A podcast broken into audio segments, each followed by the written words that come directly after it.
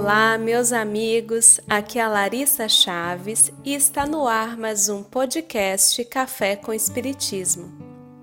Estamos chegando ao final de mais uma obra que estudamos juntos do início ao fim. O título de hoje, Página Dolorosa, é o penúltimo da obra A Luz do Consolador e talvez tenha sido aquele que mais nos emocionou. Nesse artigo, Ivone Pereira dedicou-se a uma das questões sociais mais afligentes em nosso país: a situação da infância abandonada e carente.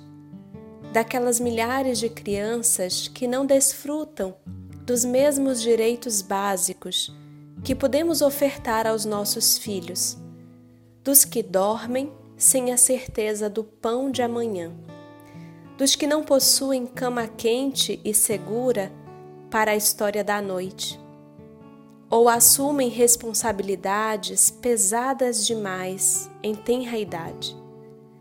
Muitas realidades podem caracterizar uma parcela significativa de crianças socialmente vulneráveis que caminham nesse momento pela vida.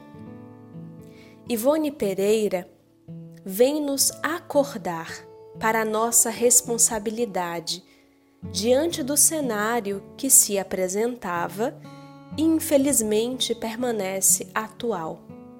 Ouçamos o que a notável médium nos diz. Muitos de nós, espíritas ou não, temos tentado socorrê-las cheios de boa vontade. Surgem então os orfanatos, os lares. Alguns bem dirigidos protegem com efeito a criança até vê-la em condições de ganhar a vida por si mesma, com uma profissão honesta, embora tudo isso custe muito sacrifício sacrifício financeiro falta de material humano para boa e paciente direção interna, de corações compreensivos que vejam no pequeno abrigado não um intruso, um abandonado, um objeto perdido no mundo, mas um filho de Deus, com direito às nossas atenções, a quem devemos amor e consideração mesmo um filho nosso, porquanto se foi colocado em nosso destino, foi para que o protegêssemos com amor, cumprindo nosso dever perante a lei de fraternidade, visto que os nossos próprios filhos ou netos um dia também poderão encontrar-se na necessidade de serem abrigados, asilados, quem sabe? Não sabemos, queridos amigos. Não sabemos realmente. Meu pai foi uma dessas crianças órfãs, de pai e de mãe. Acolhido no orfanato espírita, junto com uma das irmãs consanguíneas, dos 8 aos 19 anos. Carregava as dores e faltas da sua história de vida, marcada por tantas faltas. Já na adolescência, eu visitei muitas instituições que abrigavam crianças e, ao olhar, conversar e brincar com cada uma delas, via um pouco do meu pai. Conseguia compreendê-lo mais profundamente. O sonho de ser adotado o desejo por um brinquedo que fosse apenas seu, a ausência dos pais e o sonho do pertencimento.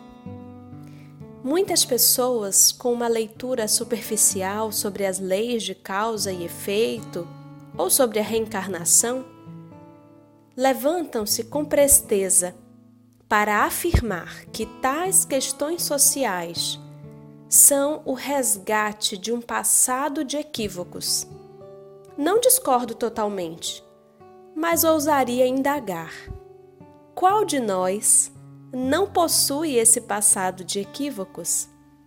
E ainda, Como gostaríamos de ser acolhidos pelos nossos irmãos quando nos dispuséssemos a minorar as nossas faltas.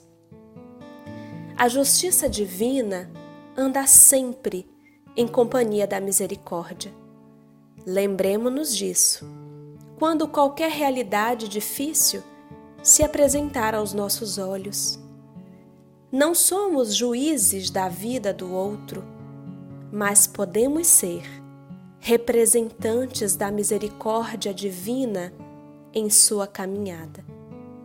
Meu pai encontrou essa misericórdia nas tias que buscavam acolhê-lo como referenciais maternos, na direção firme de tio Nilson, ensinando-lhe tantos ofícios que mais tarde seriam um legado precioso em sua vida, na referência carinhosa e amiga de tio Divaldo o qual, segundo os relatos de meu pai, tentava ser o mais rígido, mas acabava cedendo por compaixão.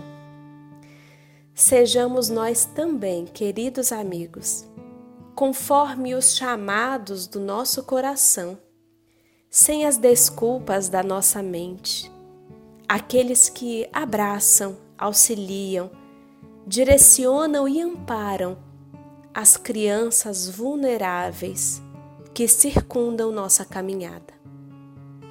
Um grande abraço a todos e até o próximo podcast Café com Espiritismo.